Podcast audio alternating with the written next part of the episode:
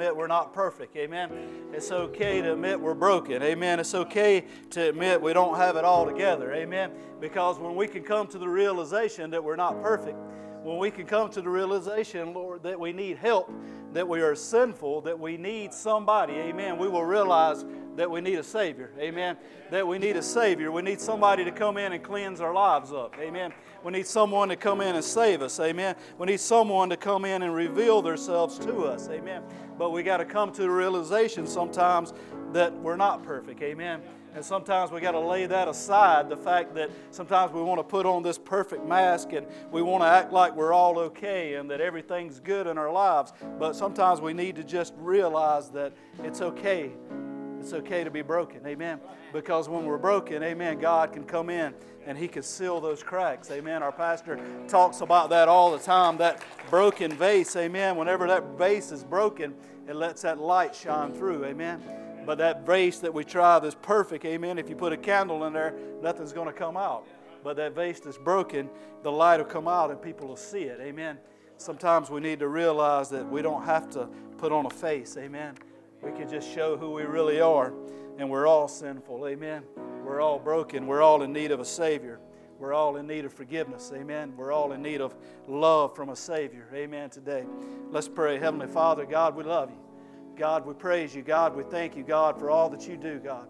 All that you are, God, you are good, God. Lord, we are just so thankful, God, for your presence in this place we feel, God. We're so thankful, God, Lord, that your Holy Spirit has paved a way, God. We're so thankful, God, that your Holy Spirit is already speaking to people's hearts today, dear God, Lord. We're so thankful, God, that your presence just fills this place, God, and people can feel you, God. Lord, you're not a dead God. You're not a God, Lord, that people can't feel, God but you're a God that we can feel, God, Lord, that can just come in, God, and just fill this place, God, and we can just sit with you and commune with you for a little while, God, and we're so thankful for that. God, I ask you to bless each and every heart in this place, God. Lord, I ask your perfect will, God, to be done in this place, God. That you would speak, God, through me, God, Lord. Lord, that you would speak right to people's hearts today, dear God. Lord, we need to hear from you today, dear God. We need to hear your words today, dear God, because you're good, God. There's no words that I have that are good, God, but only words from you today, dear God. So have your perfect way in this place, Jesus. In your precious and holy name, we give you all the glory and honor, God. Amen and amen. Amen. You can be seated. Praise God. Amen. God is good. Amen. God is good. Just so glad to be here today. I may seem a little jittery if I do. And normally I get here a little early and I make the coffee. Today, Pastor made the coffee. So I may seem a little jittery. I didn't even want a cup of coffee, but it was so thick it poured itself. It just poured itself into my cup and it come over and it handed itself to me. It was so thick. So I may seem a little jittery. I may not sleep till Friday, but uh, it'll be okay. Amen. If you, uh, if you know our pastor, he makes it so, so thick and he makes it so, puts so much coffee in it because he puts three fourths of it sugar and cream. Right. The rest of us that don't drink it like that, we just have to, we just have to be all jittery and hyped up. Amen. And crunked up, if you will. Amen. Amen.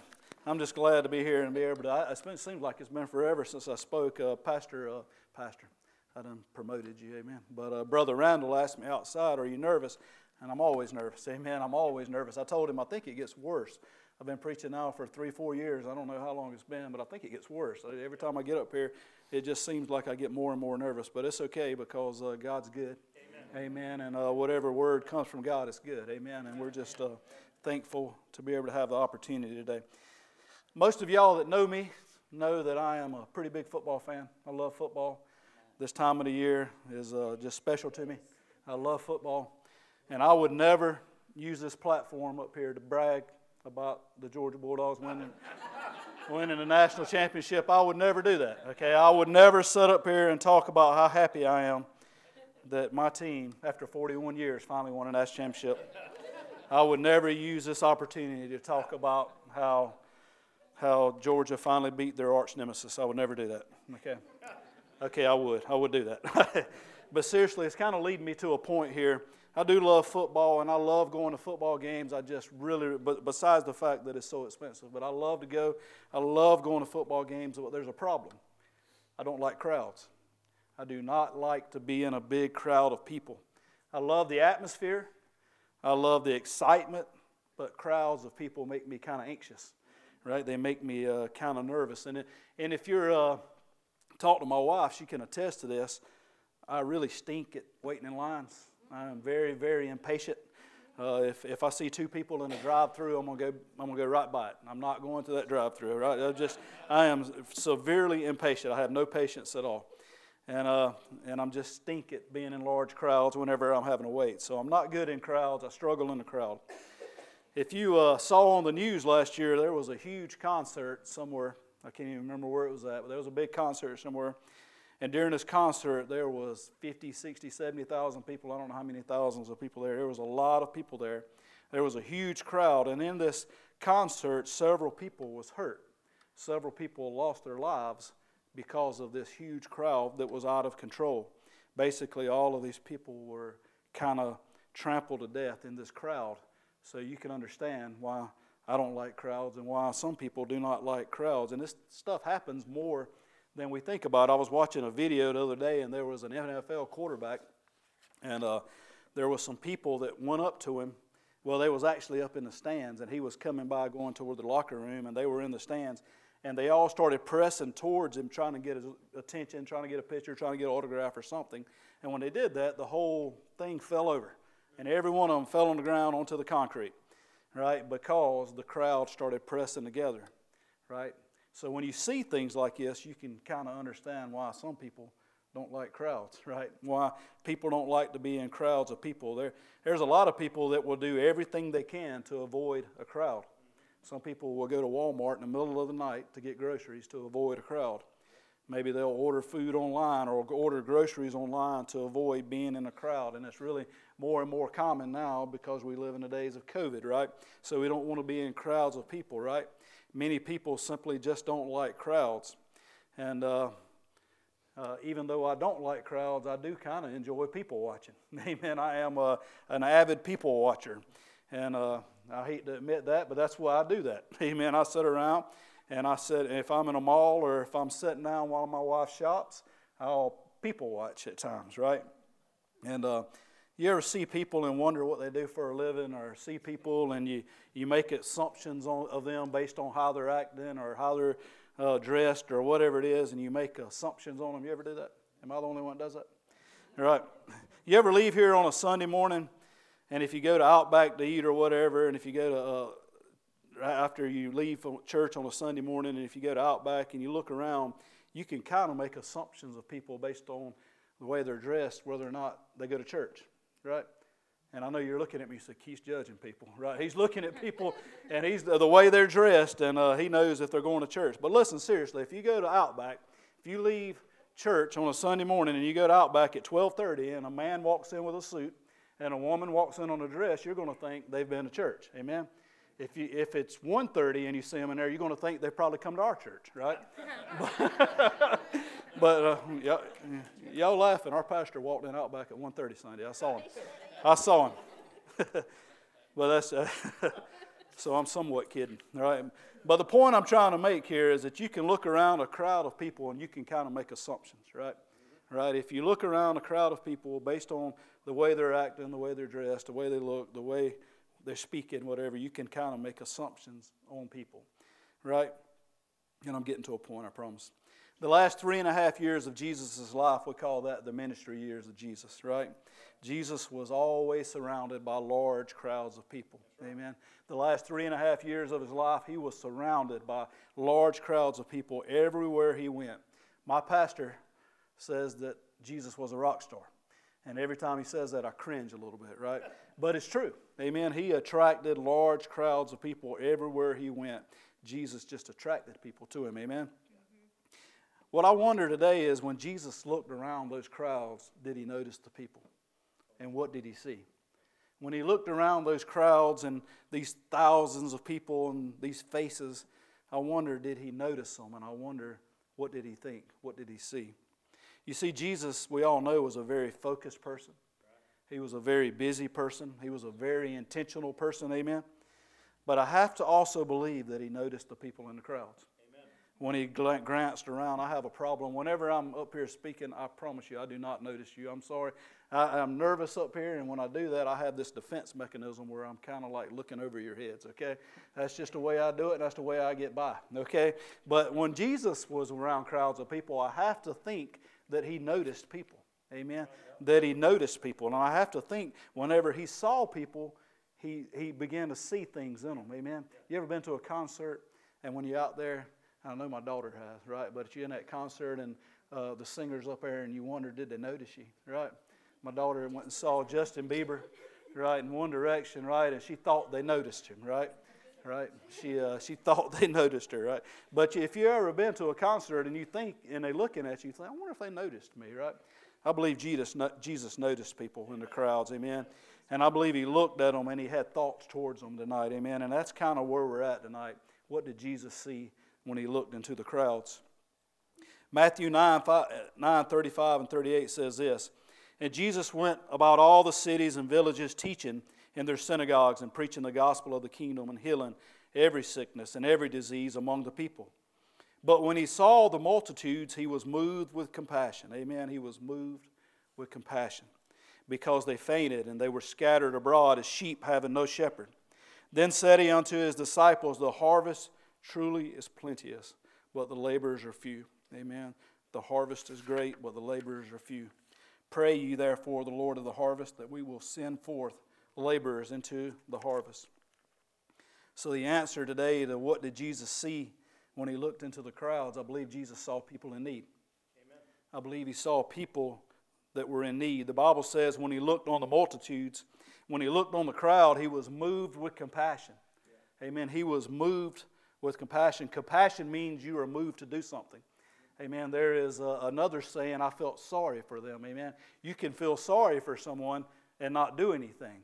But once you have compassion, you are moved to do something for those people. Jesus had compassion for them. Why did he have compassion? The Bible says because he could see that they were sheep and they had no shepherd. Amen. They were scattered abroad. They didn't have any real direction, they didn't have any real purpose. There were so many in that crowd and they were hurt they were helpless and they were lost, and Jesus could see this. And they had no one to lead them, no one to lead them on the right path, no one to direct their path, no one to show them the way they, they should go. I think back about that large concert I was telling you about, and those thousands and thousands of people that were crushing each other. And I don't mean how many. I don't remember how many people died. It was like 11 people or something like that. And I can't help but think if somebody would have just took control, if somebody would have just led, if somebody would have just guided, if somebody would have just spoke up, or somebody from that stage would have yelled out, then maybe that would not have happened. Maybe that would not have happened if they would have had the proper leading and the proper direction. If someone could have just looked out and said, There's people in need, there's people that's hopeless here. When Jesus looked out across that crowd, he saw people in need, people in distress. I have no doubt today that if Jesus was physically here on earth today, that if we took him to a large crowd, if we took him to the mall, a large city street, or somewhere, he would see the same thing. He would see people in need. Amen. And when I say people in need, I'm not talking about financial needs. Amen. I mean people that are living their lives every day and they're lost. Amen. They have no direction. Amen. They are living their lives day to day, living their life with no direction and no purpose, right. simply existing. Amen. And we see that every day. Amen. If you ride through our little town, you'll see people that are just living their lives and simply existing with no real purpose, no real direction. Amen. And it's not like they're bad people. Amen. They might not even understand they don't have direction or purpose. Amen. They may not even understand that something is missing in their lives. If you're here today and you're saved, you've all lived that life, right? I know uh, 15 years ago I was really lost and I knew something was missing. I knew I was never truly fulfilled in life, right? But I thought I had direction and purpose. You understand? But the problem was I had physical direction and physical purpose. Amen? But you see, I'm not a physical person, I am a spiritual person. Amen? So unless we have spiritual purpose, unless we have spiritual direction, we will remain lost and we will remain in need. See, you can be content in your physical lives if you have physical direction and physical purpose, but you will never be content in your soul. You will never be content in your spirit unless you have spiritual purpose Amen. and spiritual Amen. direction. Amen. That's why we need Jesus. Amen. See, there are a lot of people today, and you say, you know, when I was lost or whatever, you know, I didn't feel like I had this missing in my life because I had a job every day, I had a family, right? But you're still something missing, and you can sense something's missing in your life because you're a spiritual person. And until you are filled with the Spirit, amen, you will always be lost and you will always be in need and you will always seek direction and seek purpose. Jesus understood that when he looked at the crowds. He understood that these people were lost and they had no shepherd. They needed a leader, amen. My question for us today is what do we see? Amen. When we look at the crowd of people, what do we see? We know what Jesus saw. It's recorded many times. This isn't the only time it was recorded that when Jesus was in large groups of people, he had compassion towards them. There's times where he fed them. There's times where he healed people. There's times where somebody reached out and touched him and he healed them. There's times where he was walking through a crowd of people and a person yelled out and he noticed that person. So we know what Jesus saw, but today the question is what do we see? Do we people, see people as Jesus saw them? People that are in need of a Savior? People that are lost? People that are hurting and in need? People that need a hero? People that need Jesus? Or are we so busy in our lives and our needs and our own agendas that at times that clouds our vision and we don't see people as they really are, people that are in need? You see, I have a confession today. There are times, and I am very guilty of this, when I don't see the need in people's lives. There are times when I look at people and I see their lives they are leading, and it frustrates me. And I say, why don't they just make better decisions? Why don't they do this? Why don't they do that? But I simply forget that they just need Jesus. Amen. They're no different than I was 15 years ago. They just need Jesus. Amen. When Jesus looked at the crowd, the Bible says he was filled with compassion. When Jesus saw the crowd, he saw the needs and he was moved with compassion. The Bible says he was moved. He did something. Amen. And listen, there are times that we feel this too, right? There are times when someone's hurting, we feel compassion towards them. Maybe we give them a little bit of money and run home and post something on Facebook, right? But we need to understand today that this wasn't a one time thing for Jesus. This wasn't for show. Amen. Jesus wasn't having an overly emotional day. He wasn't in some kind of emotional state where all of a sudden he realized people are in need, people are empty. See, Jesus done this every day. Every time we see Jesus in a crowd of people, he done something to help those people. Amen. He saw people as they really are, right? And he didn't do it to make people think better of him, or he didn't do it to make people think he was all so spiritual. He did it because that's who he was, and that was his nature.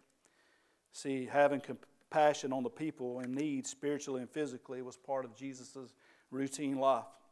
It's just what he did. Amen. It's just who he was. Jesus continually felt compassion for the people around him no matter how his day was going. Right? That, that really convicted me. No matter how his day was going, how my day going, how my day goes, a lot of times affects how I see people. Mm-hmm. Right? Jesus wasn't like that. No matter how his day was going, he saw people as people that needed a Savior. No matter where he was, no matter what was going on in his life, no matter what people were doing to him, he saw people in need. I'm reminded of the shortest verse in the Bible. Do you know what that is?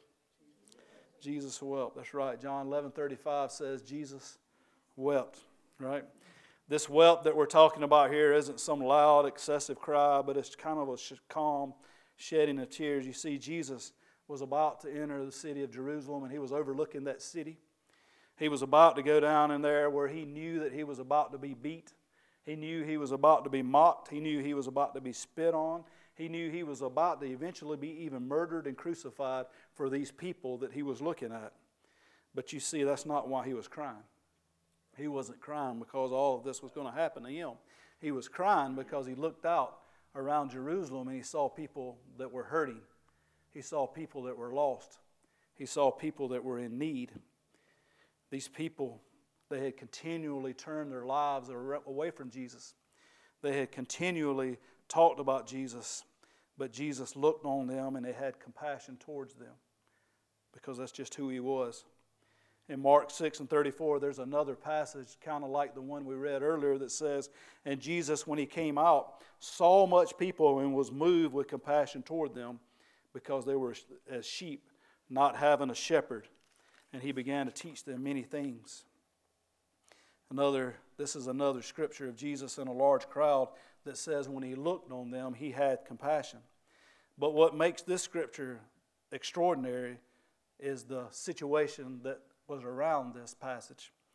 You see, this is a day where Jesus had spent the whole day helping people. He had spent the whole day helping people, healing people, teaching people. The crowd was very intense that day. The Bible says he hasn't even eaten anything, he's wore out. So Jesus says to his disciples, Let's go on over to the other side, somewhere quiet, and get some rest. So they grabbed their boat and they got in it and they went to find a good place to rest and get something to eat. But when they were in their boat, the people ran to the other side and met him there. Right? The people didn't let up on him. The people didn't let up on him, and Jesus was wore out. They knew where he were going. If you ever been on the side of the Sea of Galilee, where he was at in Gennesaret, you could see the other side where he fed the 5,000, which is where this is led leading, and you could run around that side and get there before he would get there by feet. It's not a big area, right? It's not a real big area, and that's what they did. They ran around the other side and they got there before he got there. And listen, if this was me, I would have said, Look, I've been helping y'all all day. I'm wore out. Yeah. Let me take a, let me just take a little nap. Hey man, if y'all know me, I love a nap, right? I love a nap. Sunday afternoons are my favorite time in the world. I love a nap. And for some reason, our youth leader keeps wanting to schedule meetings on Sunday afternoon when I love a nap. But that's okay. I love her anyway. but anyway, uh, Jesus was wore out. He was tired. He was hungry, right? And he just wanted to get some rest. But instead of telling these people that, the Bible says he looked on this large crowd and he had compassion on them. Jesus didn't let his own weariness stop him from seeing the need among the people. He didn't let his own weariness stop him from doing what he could do to meet those needs right? But so many times I let what's going on in my life blind me to the crowd around me. Every day it seems like my struggles and my world and my problems I have blind me to the problems of the people around me. And I understand that we all have busy lives, we all have problems, but what we need to understand is a lot of times we become so absorbed in our own needs and struggles that we don't realize the needs and the struggles of the people around us. The message for me here today is for me more than anybody. You see, I have a, a very busy and chaotic job, especially right now, stressful job, and it takes a lot of time from me. It's my family, and I got a house with responsibility just like everybody else. And there's times where I just want to turn my phone off, right? There's times where I don't want to even see anybody. I just want to take a nap, right? Or just sit on my couch, right? But then I read this scripture right here of what Jesus does, and it convicts me greatly, right? Because Jesus never let up, right? He never let what was going on in his life affect the needs of the other people around him. See, there are times where I'm just plain selfish with my time. See, it's very easy when we're wore out of just daily life living that we have a tendency to turn our eyes inwards and we become aware of only our own needs and our own struggles that we forget about the ones around us.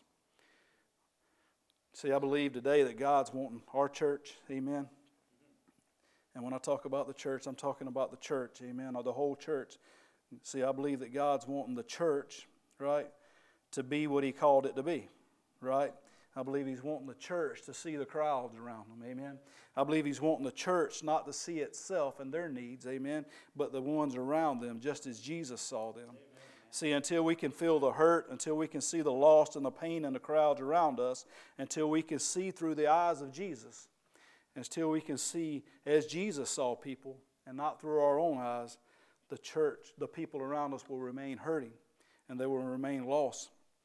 And I know this is tough here, but honestly, the reason that a lot of people don't want to come to church or have anything to do with God is a lot of time because of the people in the church.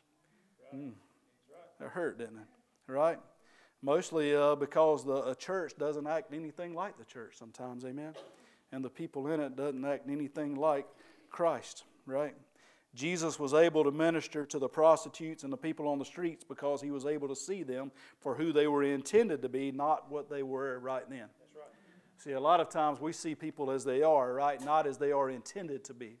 Amen. Well, a lot of times we see people as they have become, not as God intended them to be, right? We don't see them for the soul that God gave them and the child that they are and His child. We see them for the situation they are in and the struggle that they are in and the, the mess they have gotten themselves in.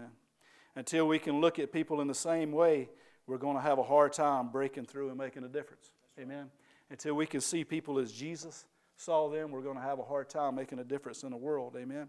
See what Jesus saw in the world as people in need. But the question I have for us today is what do we see? In verse 37 of Matthew 9, it says, The harvest is plentiful.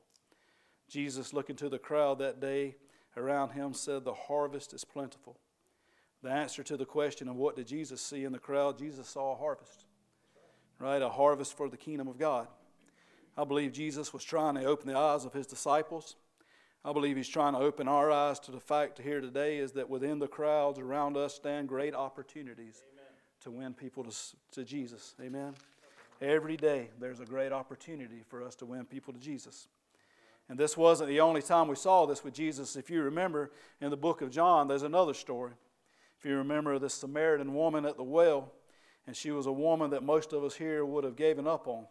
She's a woman here that most of us here would have looked past. She's a woman here that honestly a lot of us might have made the topic of gossip, right? She'd been married five times. She was living with someone who she wasn't even married to. When the disciples came on the scene after the woman left, see, they offered Jesus food. And Jesus said, My food is to do the will of the one who sent me. My food is to do the will of, of the one that sent me and to finish his work. Amen. He went on to say, Do you say four more months and then the harvest? I tell you, open your eyes and look at the fields, they are ripe for harvest. I believe what Jesus was saying in where shows terms today is stop your excuses. Amen. Amen we need to stop the excuses. Jesus said that most would say that the harvest isn't ready yet. And I believe there's times I do that every day where I say they just aren't ready yet. Amen. They just aren't ready yet. They aren't ready to hear the good news of Jesus. I'm asking today, or who are we to decide if someone is ready to hear about Jesus? Amen. Who are we to decide if someone is ready to hear the gospel? Amen. See, I believe we need to quit making excuses and realize that every day there is a harvest among us. Every day there is people in need. Every day there is people that is ready to receive the good news of Jesus Christ. We as Christians are called to be Christ like. Right? To be Christ like means to be like who? Jesus. Amen. And Jesus was about the Father's business. So, what are we to be like? About the Father's business. Right? We will only do that, though, whenever we have the eyes of Jesus. See, my prayer here today is that God will give us all a burden for His children, amen. That He will cause something in us to be stirred, amen.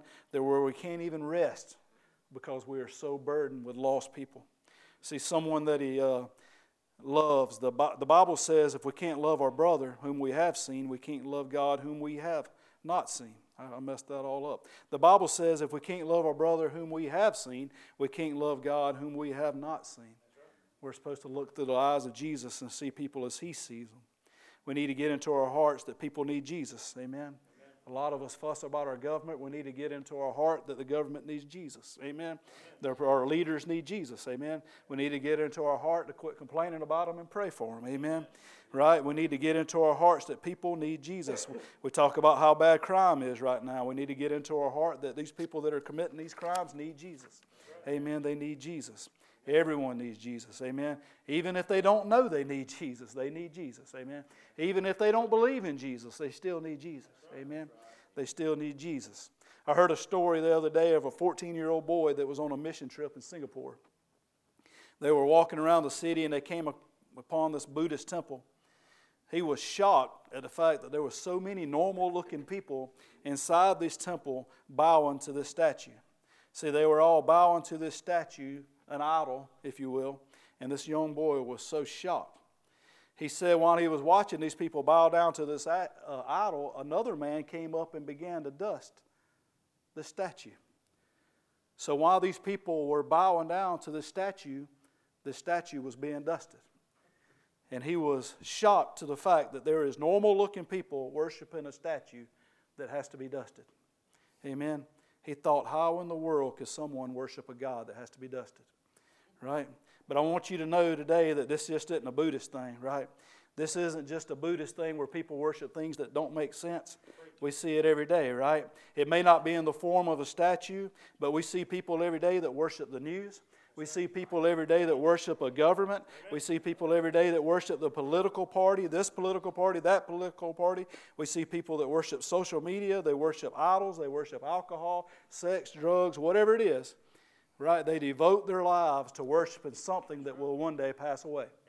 So one day this will pass away. It's not eternal. We need to quit spending so much time focusing on things that's going to pass away one day and start focusing on things that'll last through eternity. I once had a, a lady tell me, she used to tell me this all the time. Says she would tell us that, that people say that you can't take anything to heaven. People will look at you and say you can't take anything to heaven, and that's a lie because you can take people to heaven. Amen. Every day you have an opportunity to take someone with you. Every, every day you have an opportunity to tell someone about Jesus, and you can take them to heaven with you. This young boy had his spiritual eyes open that day to the fact that there are normal looking people out there that need Jesus. Amen. It's easy to say that the murderer needs Jesus. It's easy to say that the thief needs Jesus. But we need to come to an understanding that anyone that is not saved needs Jesus. Amen. And that's the only qualification. If they don't know him, they need to know him. Amen. The crowd that Jesus was looking at that day probably looked just like everybody else, yet he saw them as people that needed a shepherd. He saw them as people that needed him. Amen. There's so many hurts and that people that he come in contact with every day, people with scars, people with emotional damage, if you will, and they just need somebody to turn to. They're ready for the harvest. Amen. They're ready for Jesus. When Jesus looked on the crowds, he saw two things, Pastor.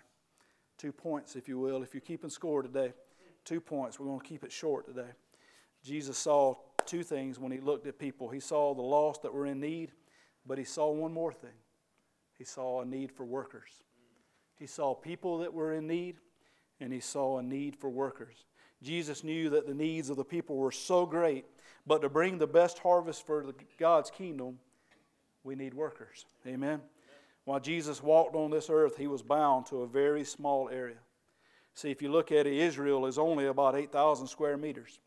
The U.S., if you look at it, to, for example, is 4 million square miles. I'm sorry, not meters. There's a 4 million square miles. Israel is 8,000 8, square miles. It's real small, in other words, right? If, if you're not good with math, that means it's small, right? Compared to the United States. Jesus spent most of his time in between Galilee and Jerusalem, which is only about 108 miles. This is a two hour drive, a little longer on a donkey, I'm sure right?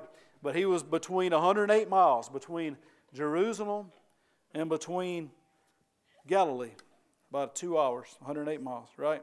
In other words, his voice could only reach so many people, right. right? Jesus was bound by physical limitations when he was on this earth. He could only reach so many people, amen? But there was an entire world that needed to hear from him. So what did he do? He needed workers, amen? He needed workers, right? And the truth is today that there are even more people that need him. I don't know how many people lived during that time, but I know there's more people that live now. Jesus needs workers, amen. And if you've given your life to Jesus, then you're called to tell others about him. Maybe you're here today and you say, Well, I pray for those that tell people about him. I'm here to tell you that's awesome. Pray. But you're also called to work. Amen. Amen. The Bible says we are to go into the highways and the hedges and compel people to come to Jesus. There's a story about, I use this guy all the time, but there's a story about uh, Martin Luther, not King Jr., but the other guy, right? The famous uh, 15th century reformist, right?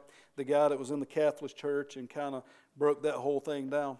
The story goes that Martin Luther and a friend of his, a monk that was in this monastery, they came to an agreement. The agreement was that Martin Luther would go out and he would take charge in bringing about this great reformation with all the people, and the other guy would stay back and pray for him. That was the agreement. You go out and you do the work, and I'll stay back and I'll pray for you. One day, this other monk had this dream. In this dream, there was this great big field, and this great big field of corn. And in the middle of this field of corn, there was this one man out there reaping. He had this whatever reaper you call it. I don't know what those things are called, but it's a reaper. He had that thing and he was reaping. And he was cutting down corn and he was doing all the work. But when you looked at this man inside this great big field, as far as you could see, it was an impossible task. He was never going to be able to get all of this corn reaped, right? Harvested or whatever you want to say. I'm not a farmer, right? I've never even I've never grown anything right? But if he was out there in the middle of this cornfield and he was trying to reap this cornfield and it looked like an impossible task, then in this man, he saw that this man saw in this dream that this man in this field was his friend, Martin Luther. And in that moment, he realized he needed to put his prayers to action. He needed to get out and get to work. Amen. There are a lot of capable workers that are leaving the work to others. Yeah. You've heard of the rule, the 80 20 rule. Amen there are a lot of people that are leaving the work to others. Amen. Some may pray for the work, some may give money for the work, and all of those are needed. Amen. But Bible says we need laborers.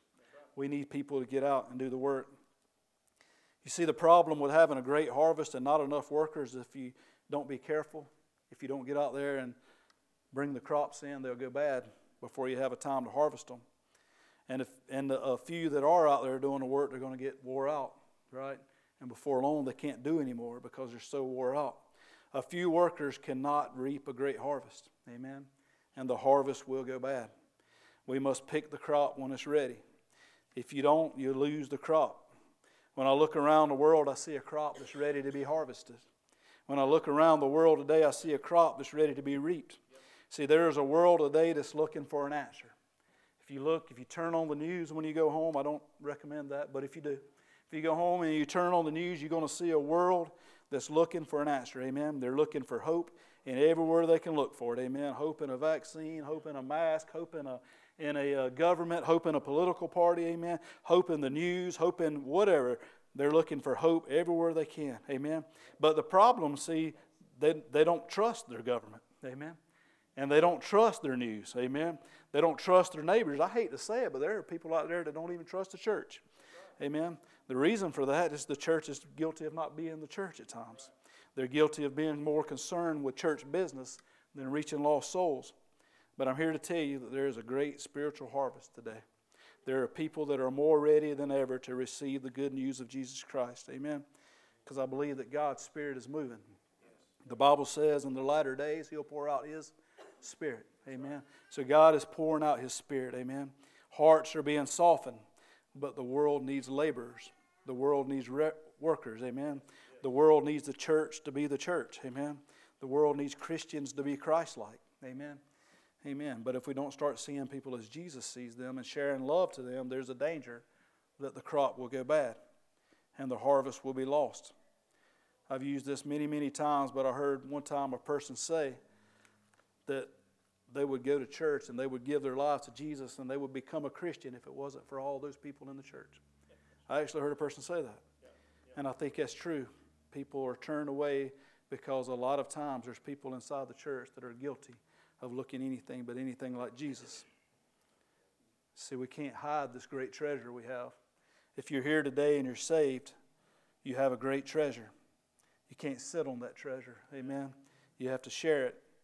I was reading a story the other day and I was really, I know I've probably read this, but it kind of got me because I couldn't remember it but it was in 2 Kings chapter 7. It's the story of four lepers.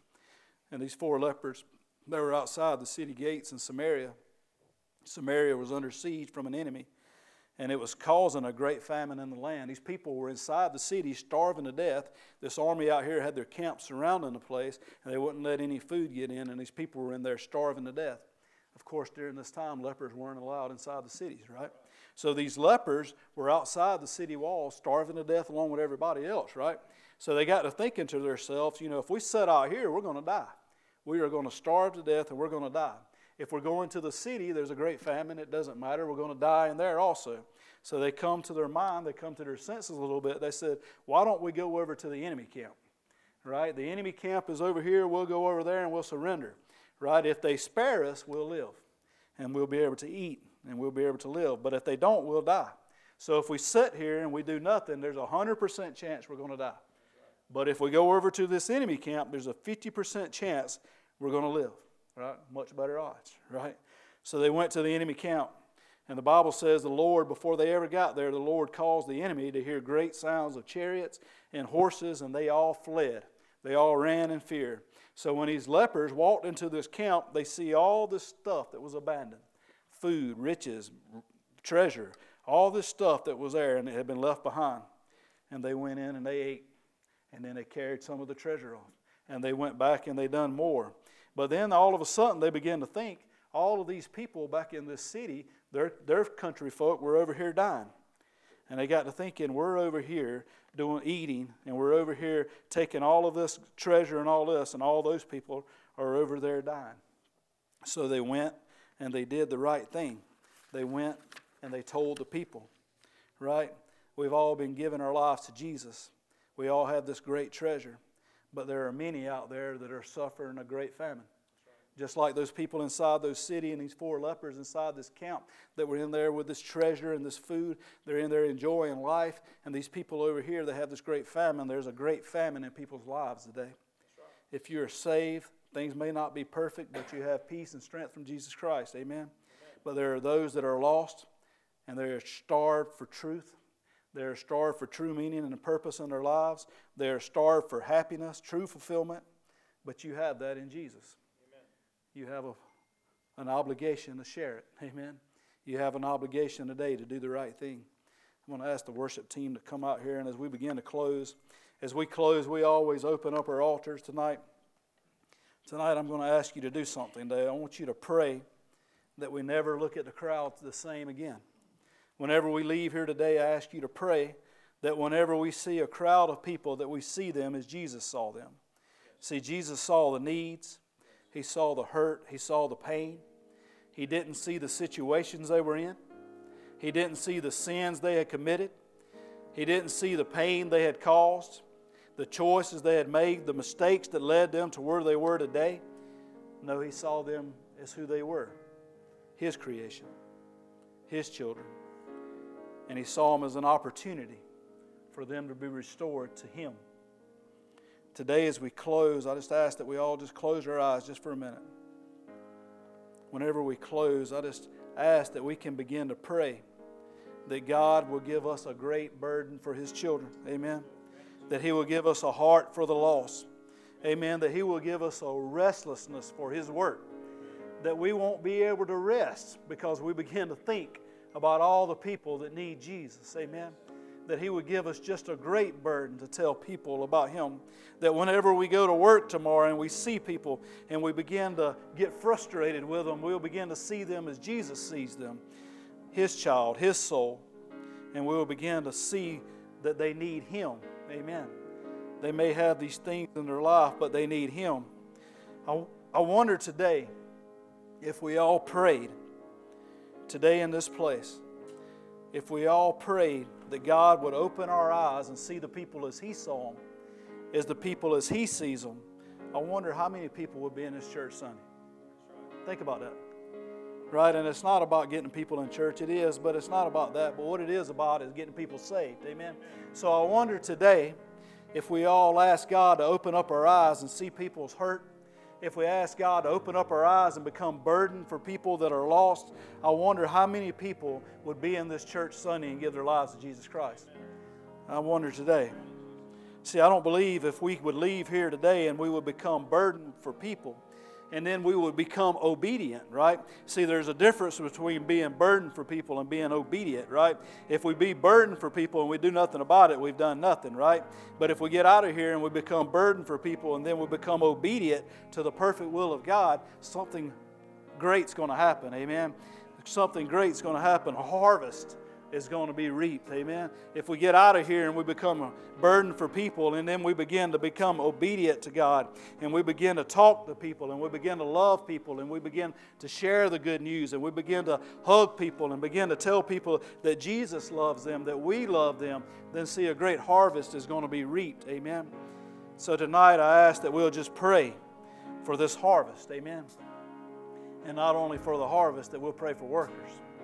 And we'll pray that we have the obedience and that we have the courage to stand up and say, Here I am, God, send me. Here I am, God, send me today. You see, these workers that Jesus is talking about, where he said he looks out and he sees the harvest is plentiful, but the workers are few. These workers that he's praying for, that's us. That's who he's talking about. If you're here today and you've gave your life to Jesus Christ, there's something in the Bible called the Great Commission. In the Great Commission, it says that we are to go out and we are to preach the gospel. We are to teach people the gospel and we are to lead people to Jesus Christ. That's our calling. We are all called to do that today. So if you're here today and you gave your life to Jesus, you are called to get out and go to work. Amen. You are called to get out and do what you can do. You may say, Keith, I'm older. Keith, I'm young. Keith, I don't have this. Keith, I don't have that. But I'm here to tell you, God will give you what you need. If you'll just ask for God to give you a burden for people, He'll give you what you need to accomplish the task. God will never lead you somewhere and not give you what you need to do the work but you got to get obedient to Him and pray that He'll lead you and He'll put you somebody in your path. And that's what I ask for us all to pray today. That we'll just pray that God will just lead somebody to us and He'll put somebody in our path this week so that we could talk to them about Him and we can help lead them to Jesus. However that goes, however that is, let's pray that God will put burden, will burden us for people, will burden us for people.